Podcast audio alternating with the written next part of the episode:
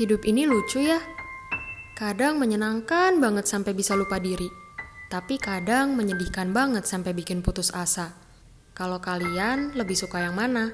Jelas yang menyenangkan lah ya. Tapi tunggu dulu. Baik yang menyenangkan atau menyedihkan, semua itu akan berlalu. Kenapa? Karena segala sesuatu yang ada di dunia ini gak abadi. Ingat Lukas 21 ayat 33. Langit dan bumi akan berlalu, tetapi perkataanku tidak akan berlalu.